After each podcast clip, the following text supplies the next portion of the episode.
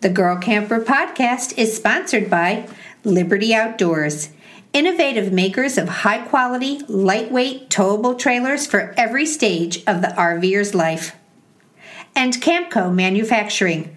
For over fifty years, this company has been making products for outdoor enthusiasts. Whether you are RVing, boating, camping, towing, tailgating, or grilling, Camco Manufacturers has products to help you enjoy your time off. We are also sponsored by our consortium of Girl Camper-friendly R V dealerships.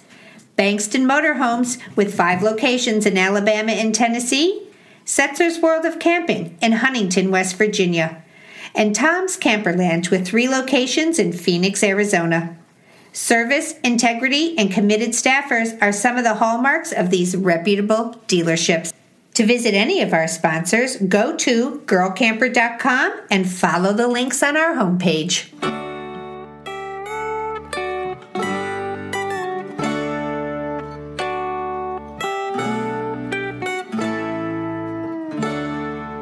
Hello, my name is Janine Pettit, and I'm a girl camper. I go places and I do things in my Liberty Outdoors lightweight towable trailers. Along the way, I meet many interesting people traveling the back roads, and I want to share their stories with you. We will talk about the qualities of what makes a girl camper and how you can be a girl camper too.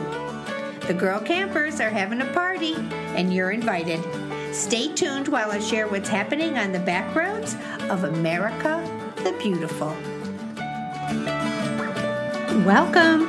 I'm Janine Pettit, Girl Camping Ambassador, blogger, adventurist, and podcaster, and this is episode one forty-nine of Girl Camper, the podcast. On this week's show, I welcome JoLynn Black.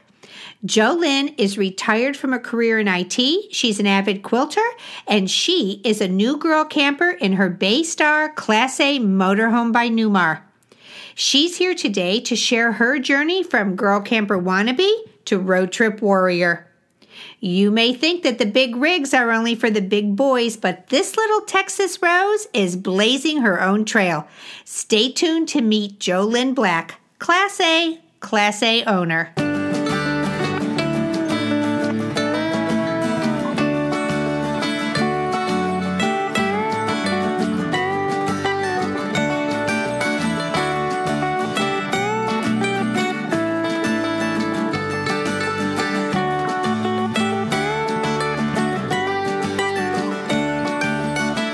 Before we head into our news roundup, I have a message from our friends at General R V, the nation's largest family-owned R V dealership with twelve service locations, six in Michigan, two in Florida, one each in Ohio, Utah, Illinois, and Virginia.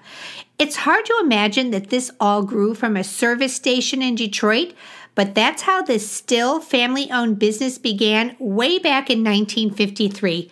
They sustain their growth because they are fueled by their commitment to provide world-class service to their customers. They've done this by reinvesting in their facilities, their employees, their processes. They're always raising the bar on themselves. I got to see this firsthand when I was at their North Canton location in October for a camper college.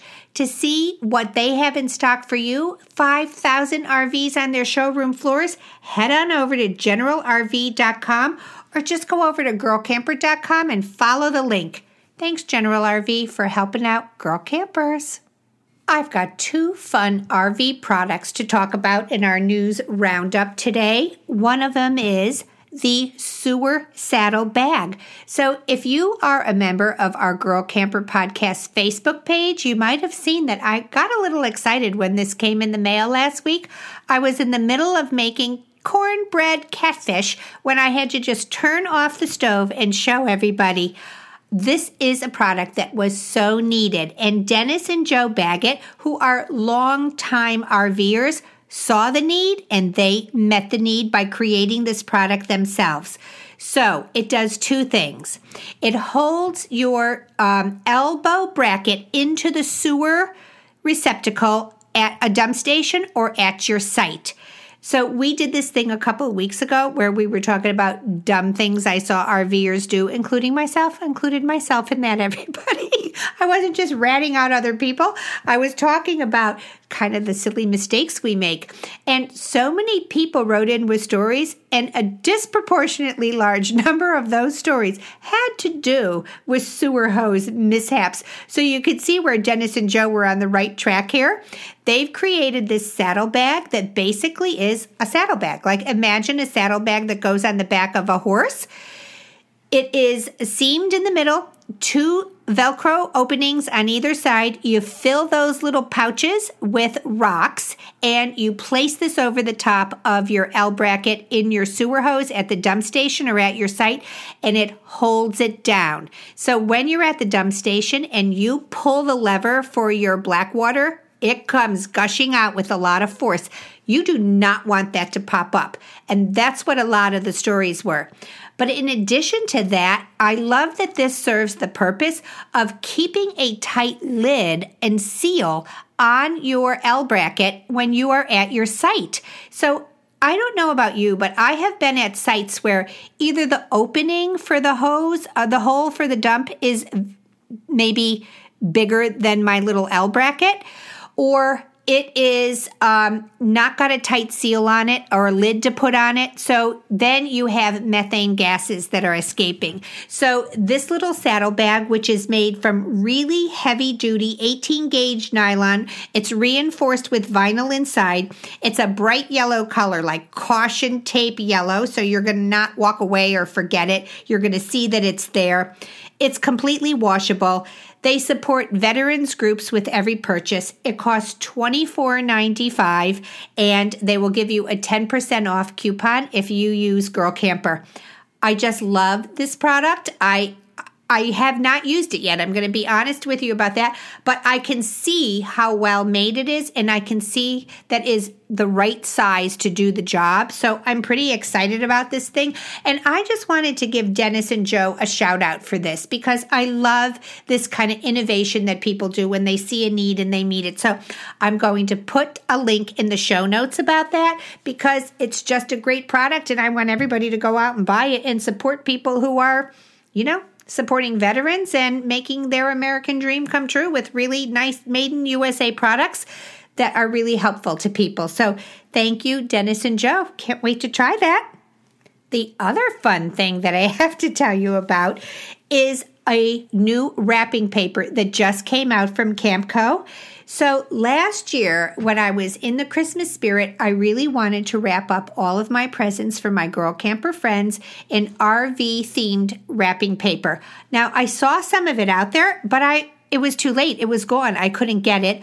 Or it was at like a very expensive gift shop where a single roll of this paper was like seventeen or eighteen dollars. And as festive as I like the holidays to be, I wasn't going to spend that on a roll of wrapping paper. So I never did find any R V-themed wrapping paper in my budget last year. But Camco came out this year with that whole line of products, Life is Better at the Campground, and they have R V-themed wrapping paper. It just came out. It is on Amazon. It's three rolls. It's fifteen ninety-nine. If you're a Prime member, you can get shipping for free. There's three different designs. So if you've seen their dishes, the white dish with the little campers going around it, there's those same campers, but then there's two other designs. One has a blue background, and it's got little canned hams and all different kinds of campers on it, and little white and kind of aqua blue evergreen trees. And the other one has a white background and kind of pencil-lined evergreen trees with all different kinds of campers. So it has Class A's, and it has teardrops, and it has travel trailers and fifth wheels and motorhomes. So you're bound to hit on whatever um, kind of R V you have. I just wanted to tell you this because these things go out quickly, and then you can't get them. So I want to give you the heads up on the Camco wrapping paper. The other cool thing about this wrapping paper is, even though it has all the evergreen trees on it and there's reds and greens in it, it is not Christmas paper per se. It's R V-themed paper, but I think it would be so cute with a plaid ribbon on it. So Camco's R V-themed um, wrapping paper. Life is Better at the Campground series. It's on Amazon. It's one hundred twenty-three square feet. There's uh, thirty inches wide, five and a half yards each. It's just fun, fun and festive. We're going to be back in a minute, and we're going to be talking with JoLynn, and this is one incredible woman. I can't wait till you can hear her. Hang on. We'll be right back.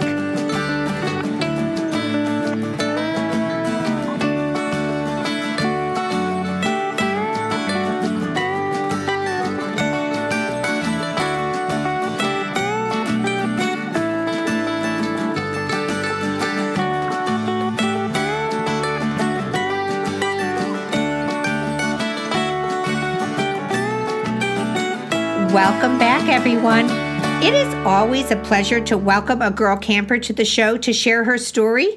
A few days ago, someone posted on Instagram that girl camper interviews are their favorite episodes, and I have to agree. They're my favorite ones, too, and I always say, I always say this. You know I always say this. There is no wrong way to camp like a girl. So when my guest, JoLynn Black, reached out to me last year and asked for help finding the right motorhome for her, I was more than happy to lend a hand. I thought she'd want a small Class C or maybe a large B, but she had already heavily researched and wanted to go big. The mother of all motorhomes, the Class A. JoLynn is here today to share the dream, the process, the reality, and what life on the road is like in her Class A. JoLynn, welcome to the show. Thanks, Janine. It's always great to talk to you. Well, I, you know, you and I have had so many conversations as you were building up to this point, and then you made your purchase, and really, I, I've been watching you online, but we haven't talked too much lately. You are a busy girl out there on the road. Well, once you get the opportunity, you got to grab it by the horns and wrestle it to the ground and take it over. Well, you, you have done that, but before you did that, there was a process, and I want to talk about that. But before we talk about the process you use to get where you're going, I want to talk about the very, very beginning. What is your camping background? Did you grow up in a camping family? Is this something you're returning to? Or did you just look at all the fun these women are having and say, hey, that looks like my thing, I'm doing it? Well, I, it's sort of a little bit of both. Um, I started out when I was probably in late elementary or middle school. My parents bought a little Shasta trailer. It was so small, and my dad was such a big man that my brother and I had to sleep outside in pup tents. So I have a little tent camping experience with a camper right by me. But when we moved to Texas uh, at the beginning of my high school years, we didn't bring that with us, and so we didn't camp anymore after that. But when a friend of mine Uh, that are retired a year ahead of me, and she and her husband started off with a fifth wheel, and then they went to a Class C, and they would go out and camp from about April till September, October, and miss all of the Texas heat, and I watched mm. them go and take pictures and post them where we could see them, and one year she went all the way to Newfoundland, and that was the that was it. I, I want to do this. I got to do this. I want to be out there and see things for myself and experience them, experience them for myself.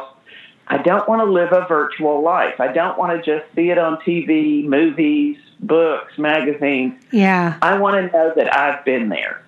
I love that. Yeah, because it, that's an easy thing to fall into. You know, watching the Nature Channel is not the same. Exactly. I mean, I remember when I went uh, uh, international, and it was just all of the history that I'd learned and kind of thought it was blah, blah, blah. All of a sudden, nope, right there is the Mona Lisa. Oh, okay, there is Versailles. You know, it was, yeah, it made it all real.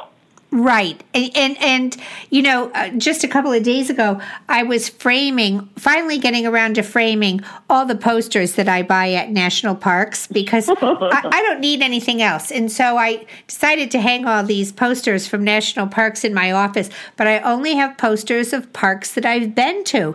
And when I'm looking at them, they're no longer just a dream. Like, I have so many memories to connect to those posters now. Yeah. Yeah. I understand that, not wanting to live a virtual life. Now, when you when you made the decision, like, to get out there and and do this living, you know, this exploring in an R V, did you right away think, I uh, the motorhome is the way for me, or did you consider a travel trailer? Um, I I didn't consider a travel trailer, mainly because in my research process, I looked through, I started thinking about this, and it was more than a year before I actually bought.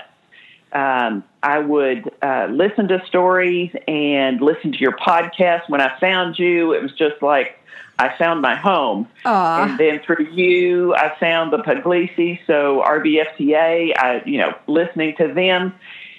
Because even though I don't have a family with small children, I always learn from uh, from them through the equipment they're using or experiences or places they go. So I've tried to broaden my research and my entertainment, I guess, to include different styles of camping so that I can look into it. One of the, the people I listen to is in a Class B.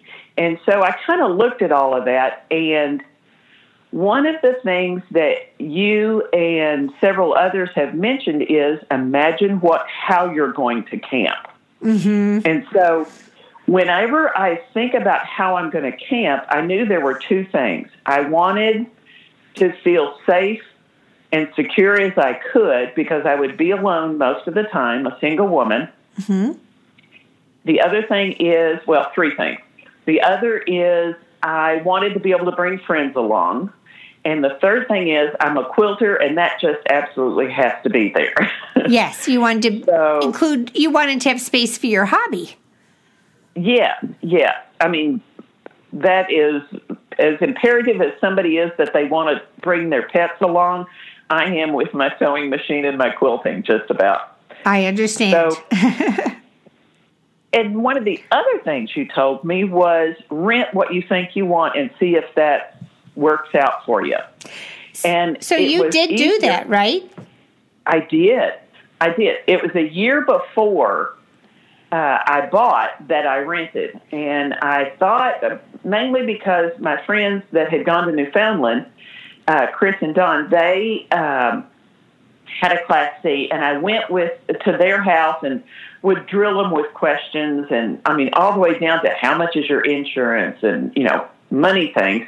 But Don even let me drive it around, and he has a twenty-nine foot Class C. And so I was comfortable in that, and what I rented was, it was a thirty-one foot Class C, so just a little bit longer, but I still thought I was okay. And I told the rental place, I don't know how to do any of this. Are you sure I can take it? Mm-hmm. He hand, takes my money, but he hands me the keys. We go drive around. He teaches me how to hook up. He teaches me how to dump tanks. You know, as long as you need to feel fairly comfortable. And so the uh, ten days, four hookups and unhooks, um, eleven hundred miles, I felt pretty comfortable with a Class C. And so thinking about doing something with a trailer, driving in my car, I was always, this is a little weird when I think about it, I was always afraid I would forget it was back there and I'd take a corner short or mm-hmm. just throw it in reverse or something. But when you're in an R V, you can't look in your rearview mirror without going, holy cow, there's a whole house behind me. Yeah. So I felt like I was going to be safer in something I could drive, because if I pull up, I'm going to be able to pull the blinds, and no one knows if it's me by myself or if there's an army in there. Exactly. And mm-hmm. That's and good, I've heard from yeah. many of the people you've interviewed. I, I think it's one of the number one perks for women with motorhomes, and and believe me, I think of it myself. I I'm I, I I'd love to try it someday. I, I think that's a great perk. It, it really is, it, and it's just, it's great to, you know, like I'm driving for six hours, but three in, oh, crud, I got to go to the bathroom. Mm-hmm. I just pull off someplace at, a, you know, a gas station or uh, or a mall or a rest stop anywhere, and all I do is put it in park, turn it off, go back there, take care of business, come back, start it up, and get back on the road. And I'm in my own bathroom with my own toilet paper in my yeah. own space. Very safe, very clean, very fast. Smack a little pimento cheese and a tortilla, and I've even got lunch ready, and I'm on my way again. So.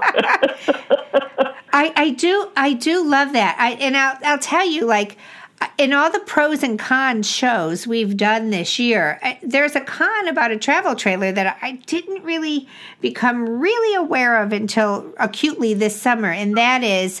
Um, If you're driving in a travel trailer, I, I do like that you can pull over. I can pull. I spent a lot of time in Walmart parking lots this summer where I would just climb into the back of my trailer and pull up the shades. But guess what? I'm roasting in here. It's about one hundred yeah. degrees back here. And the thing about a motorhome is you can pull it over and your generators are running and you've got your fans going and you're you're not dealing with that. Exactly. Uh-huh. You've so it's another equipment. It's another thing to put in the plus column. True. Very true. Well, and I like a, a, a larger space. My house is an open concept. Uh, my ideal of everything is space. And uh, I the motorhome that I picked was a floor plan that was conducive to that. And uh, so it really, and that was what shifted me from the Class C to the Class A. Was floor plan? I started off with research. researching C's and um, shopping them, sitting in them. Uh, that was what I rented and all. And just by chance, one dealer said, well, let me just show you my new Class A. And I went in there, and I, they were the same length, but the concept of space was so much greater in an A because I didn't have the first ten feet being an engine and then a cab. And a step down. It's closed in. And it's step down. There's a bunk above you, so you only have that little bit of space. With mine, the, the ceiling is the same height from the front to the back, so I have a wonderful window up front that yeah. when I'm driving, I get to see so much. Yeah, I got to tell you, when you think of, you know, the fact that you were comparing these two trailers, the uh, motorhomes, the C and the A, and they were the exact same length, then it just becomes about lifestyle choices and finishes and, and what you're talking about, that space. And all things being the same, if you're not going with a C because you want something shorter and you have these two that are the same length, then what you're picking up in that A is that incredible view and, and the continuous floor, because that floor just keeps going until you're in the driver's seat and you, you're not stepping down into it. So, and the, don't your chairs in your Class A spin around then to become part of the living area? They do. They do. And one of them is even a recliner. So yeah. So I, I do have to say that I do... When I'm at R V shows and you're in those Class A's like that, the shorter Class A's, and how long is yours, JoLynn? thirty-one thirty-one And they go up to forty-five forty-five So yeah. you have like one of the shorter ones. But when you're in them and you're back in the kitchen and you're looking out front, that window and that view is spectacular. It's pretty amazing. Uh, there have been parks, you know, where I'm, you're just kind of like in a parking lot, ro- cordwood, one after another, after another, after right. another. And then you don't necessarily like having all those windows open. But then I turn around and I've got all the space inside. Yeah. But the best part is when you can open all those windows and you're parked by a pond and you can watch the geese fly in. And it's just wonderful. It's glorious. Yeah, yeah. So... I have to ask you this because everyone who's ever gone to an R V show, I, I mean, by the time you're there an hour, you're glazing over. That's why Stephanie and Jeremy and, and me on this show, we're always talking about your game plan for R V shows. It's so important to go there because you can just, you know, you could be in it's like a house of mirrors in, you know, five minutes there. So when you get to that R V show and there's so many choices, you can just numb out and start, you know, like drooling. So how, how did you like narrow down your choices? How did you approach it?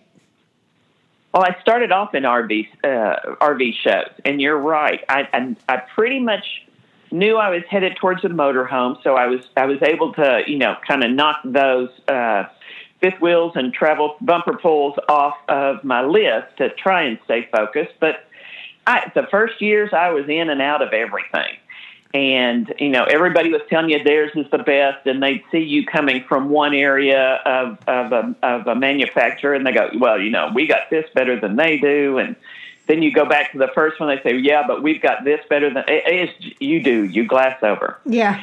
So the first year was just drinking from a fire hose and not knowing what to do. But after the shows, when I got a little more settled down and a little more thought into it, and found the podcast and started listening to them, it was sort of like, okay, no, I don't care about this aspect. I do. So I started kind of taking a list of things that I cared about.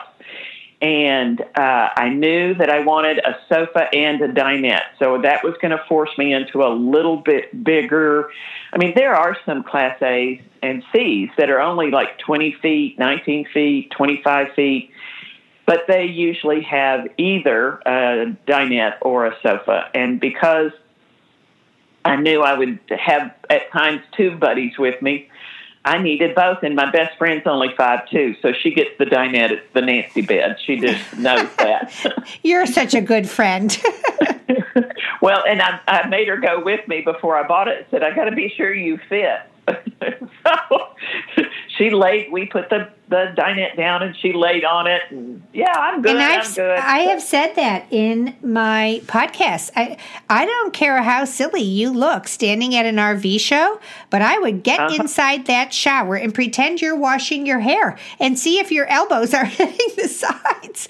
You really got to sit at the table and say, this will be my view if I'm eating dinner in this trailer. And if I That's have a exactly, sewing machine, yeah. where's the closet I'm going to store my sewing machine in? You have to think about all those things and go through that checklist when you're standing in it. Well, and storage is one of the reasons why the Class A was so attractive. Even in a C, there isn't a whole lot of storage underneath in the basement.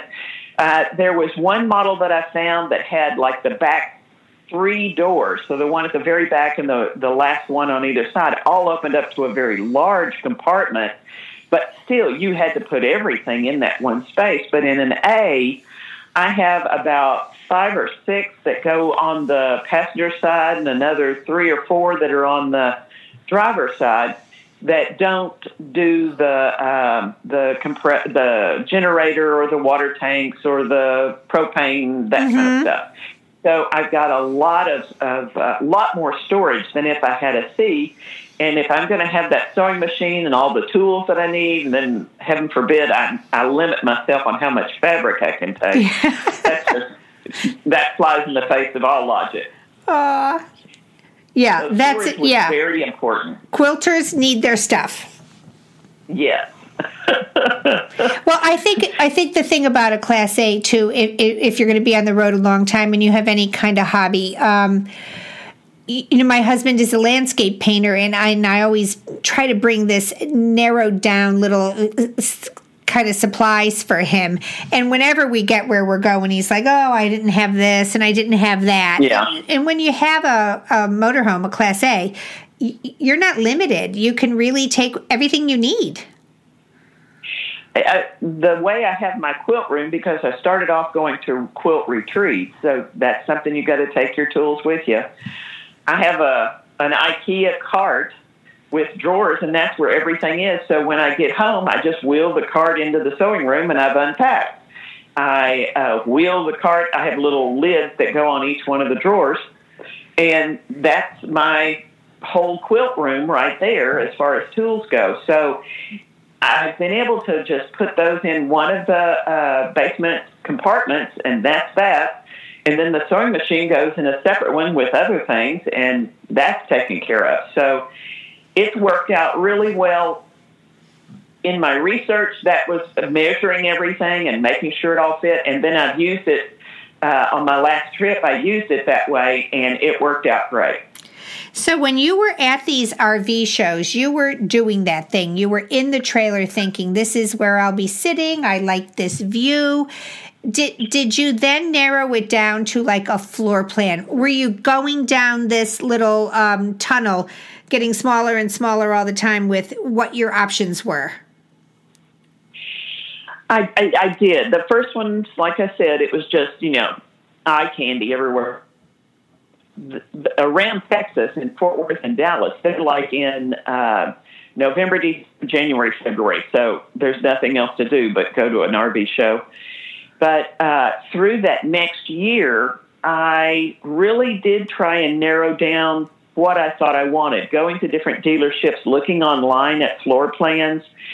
And uh, the floor plans that I was seeing, especially when I was working with, with the C's, was they had split bathrooms with a shower on one side and the toilet and sink on the other. Mm-hmm. And I knew I didn't like that. The one that I had rented had the sink out by itself, which was fine because you can brush your teeth and comb your hair and people can walk behind you. Somebody else could be in the shower when right. there's multiple people in there.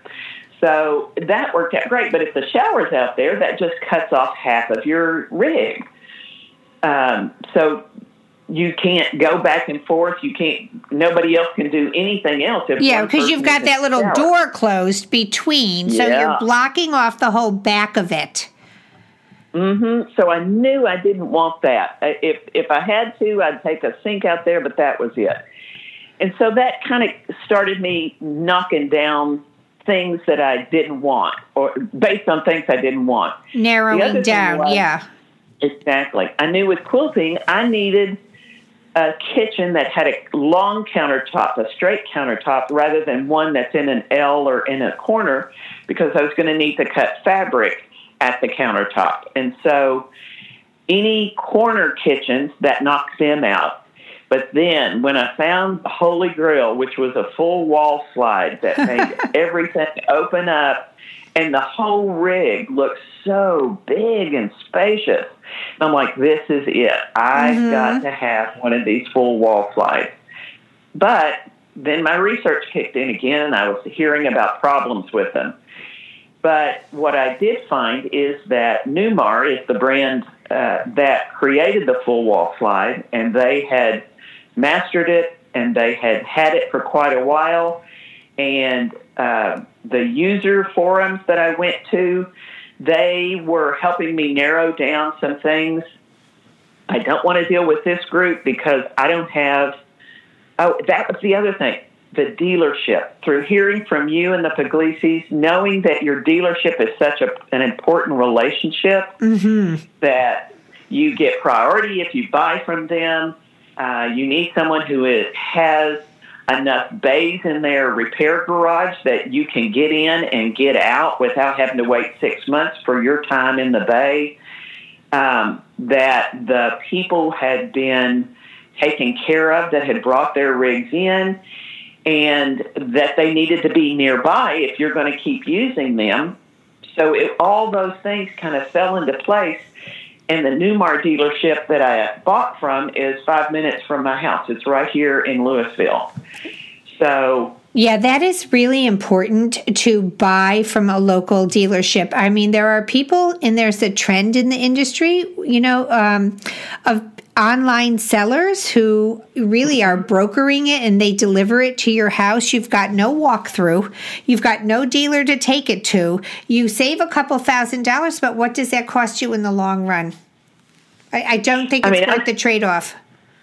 I agree, because when I got my rig, they did a big orientation with me, but I, you know, you're drinking through a fire hose again. And I like I couldn't remember how to go from antenna, the T V to go from antenna to satellite dish to cable. And I had to go back a second time, and all I needed was that information. And they happily came out and took care of that with me, and I was on my way. Yeah. And, and you know what?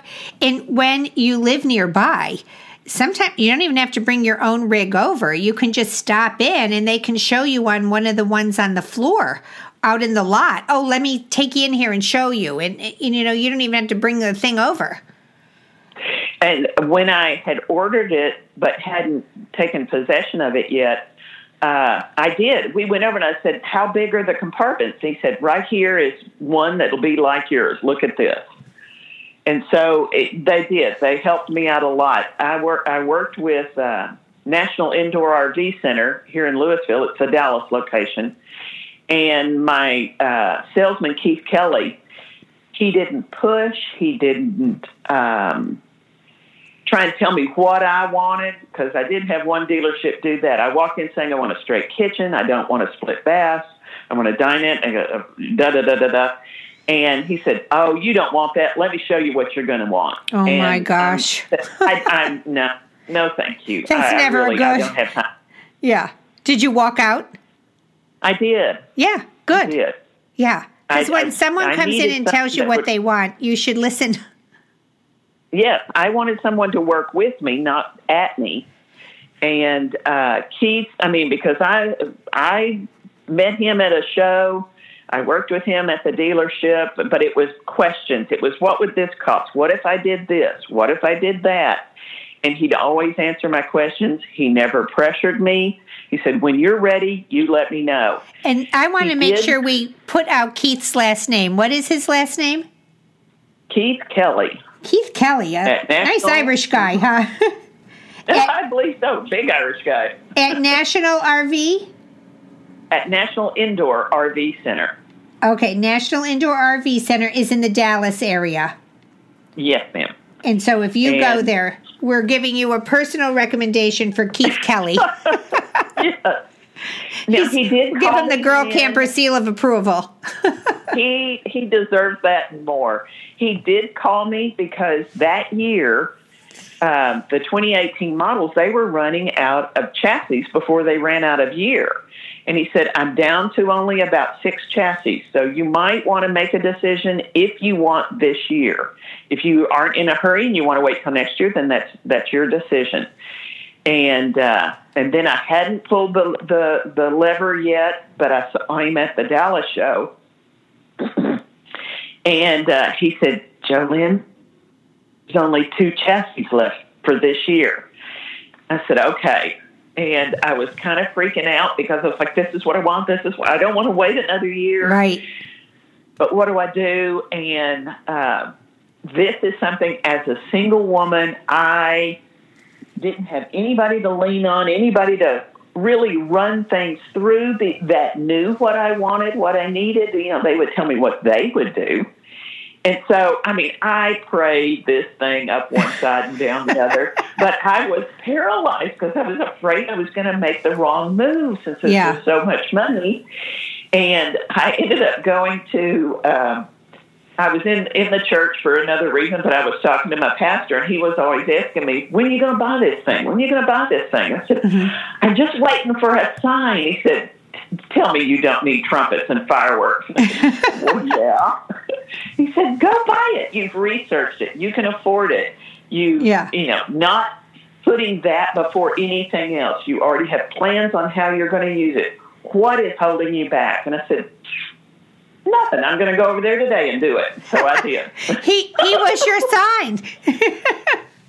He was my trumpet and my fireworks. Yeah. Yeah. And sometimes you just need someone to tell you to pull the trigger. And you did. You did tons of research. You yeah. ended up buying a Newmar, but what was the specific model? I ended up with a Newmar Bay Star, Bay Star. And I got there because, oh, yeah, Bay Star. It's one of their smaller ones, but it was, um, in all of my research and paralysis, I needed a neutral third party that wasn't telling me why theirs was better than everybody else's. And I ended up with the Motorhome Comparison Guide. It's like the Consumer Report, but for motorhomes. So it has A's, um, B's, C's for multiple years. Every year they bring it out, and they uh, talk about all kinds of different models within the manufacturers, uh, pluses and minuses. And Newmar ended up coming in second in the Class A gas that I was interested in. And uh, Then when I went and saw them and found my model, when I knew the dealership was right here by me, it's just like all the stars aligned. That comparison guide was my voice of reason. That I'm going to put a link in the show notes. I want to put a link in the show notes for that motorhome comparison guide so other people can take a look at it. Now, you just mentioned something that I think people might find interesting. You chose a gas model. Why did you go with gas instead of diesel? One is price.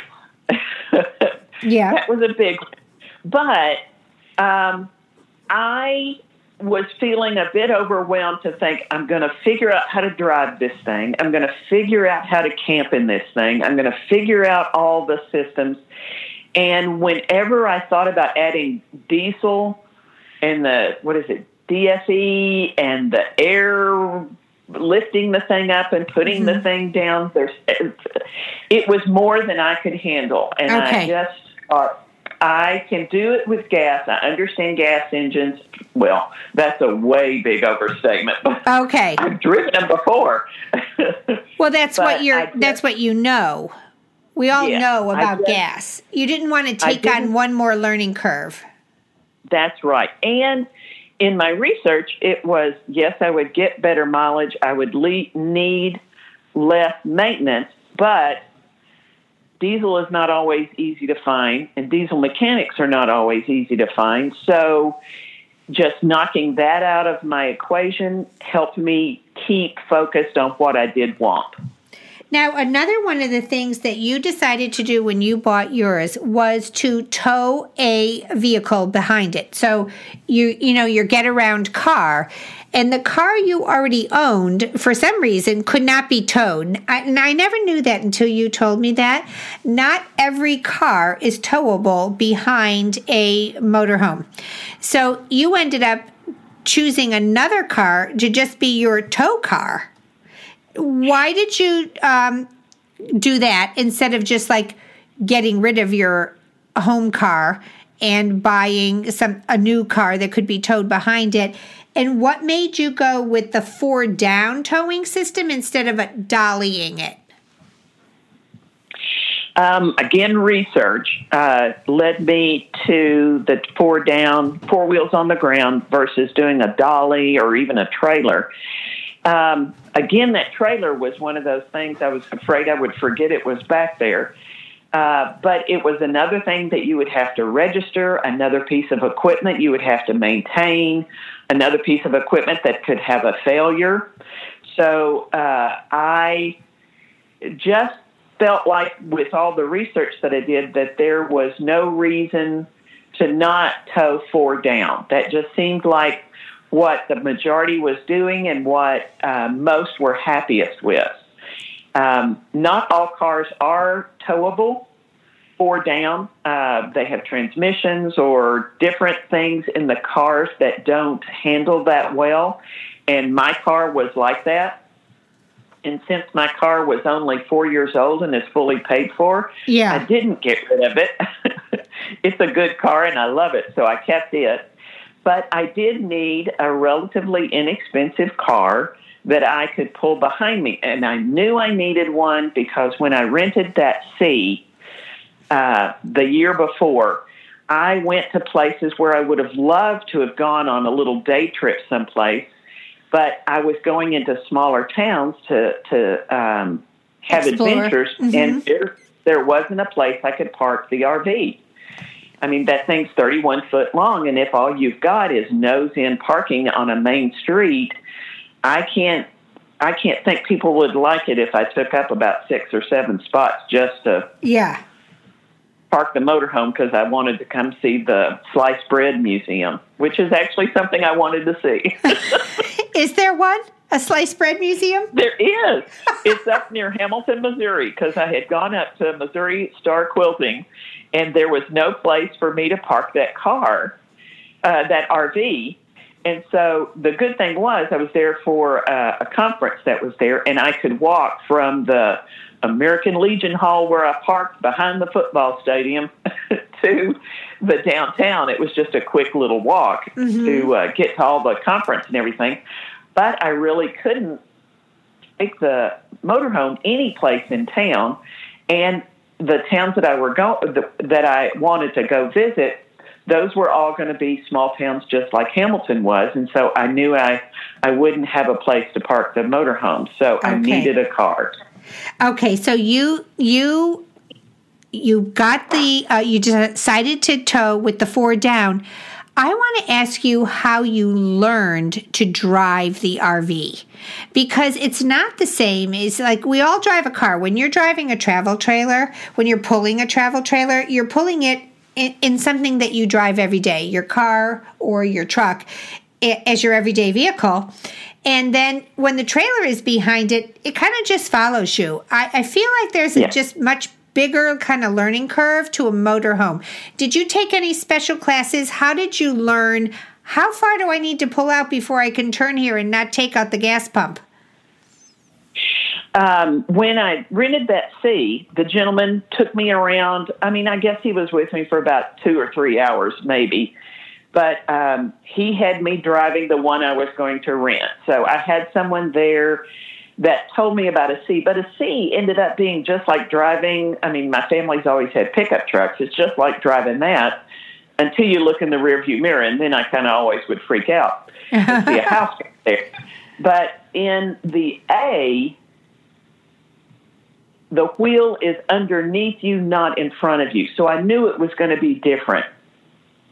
Um, before I took possession of the R V, I asked uh for uh, about a driving class, and they had a brochure there of this um, R V driving school, and they weren't going to be in town at the at the time that my R V was, but Keith had taken me out. He let me drive it. He helped teach me to park it. Yeah, we were only out there for, I don't know, forty-five minutes, maybe an hour, and he even had another salesman with him listening to how he taught me and what my questions were and that kind of thing.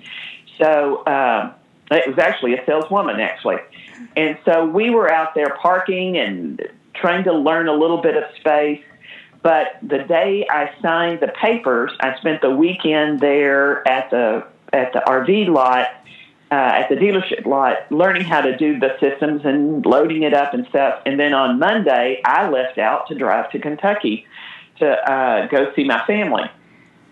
So you and didn't wait. You dove right in. I dove right in. and But I knew that I wasn't secure. And I still had that R V driving school uh, flyer. And I called them while I was in Kentucky and lined up a class when I got back.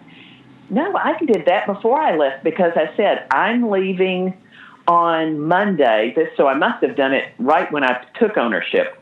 possession of the of the motorhome, and said, what do I need to know before I leave? Because he wasn't going to be there for another month. And he said, what you need to do is make sure your hips are past where you want to turn. And other than that, it's just like driving the sea. And so that was the tip that he gave me, and everywhere I went, I thought, okay, this is how a bus driver does things. Yeah, yeah. And I just made sure I made wide turns. If I had to wait forever for traffic, I didn't care. Yeah, you can't and be worried about who's behind you and if they're beeping. Exactly. And nobody's ever beeped at me. That's been very nice. And uh, and then when uh, what I knew I wasn't comfortable with was parking. So everywhere I went, I had to have a pull-through spot. And that's not always possible at all the different R V parks or campgrounds or anything. So I knew I needed help. And uh, so I took a class, and it was two four-hour days. And he helped me learn to park to the left, park to the right, even parallel park. Because some places out on the West Coast, I believe, have parallel parking. Have you found that? I did. At, uh, when I was at Badlands National Park, I had to parallel park, pull in parallel parking with my, my travel trailer behind me. But I did it. So, I, I got it in there. Yeah. And I did too. And I was. I said, I'm never going to do that. I don't even parallel park my car. He goes, nope, we're going to do this.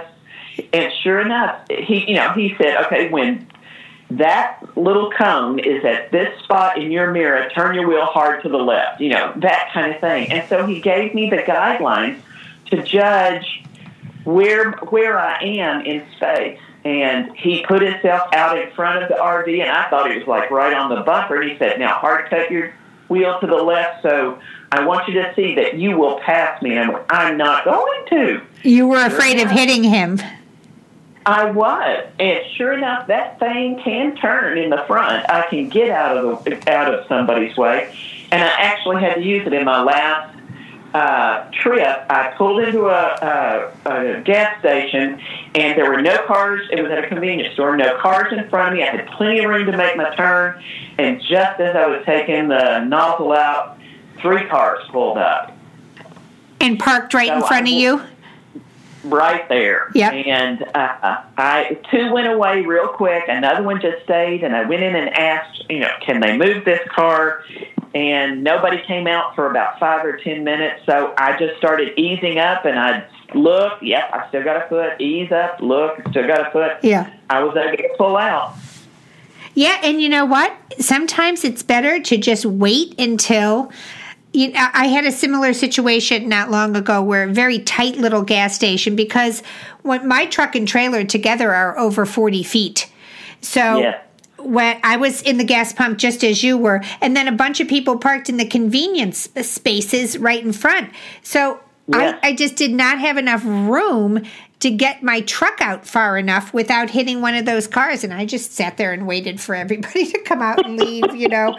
And and I knew when I was pulling in that, you know, that it could turn into an issue. But you know what? Sometimes you're just in a very remote place, and that's, you know, your option, and, you know, you just deal with it when it's there.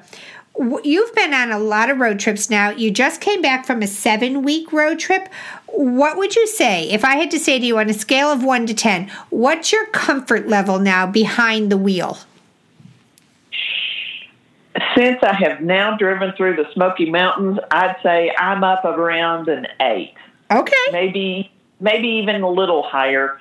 But I've never been through mountains, and in Texas, all our roads are flat and straight, have great lines, usually great lighting, and I I have never loved boring roads in Texas so much as when I'm coming out of the Smoky Mountains going, thank you, Jesus, you delivered me.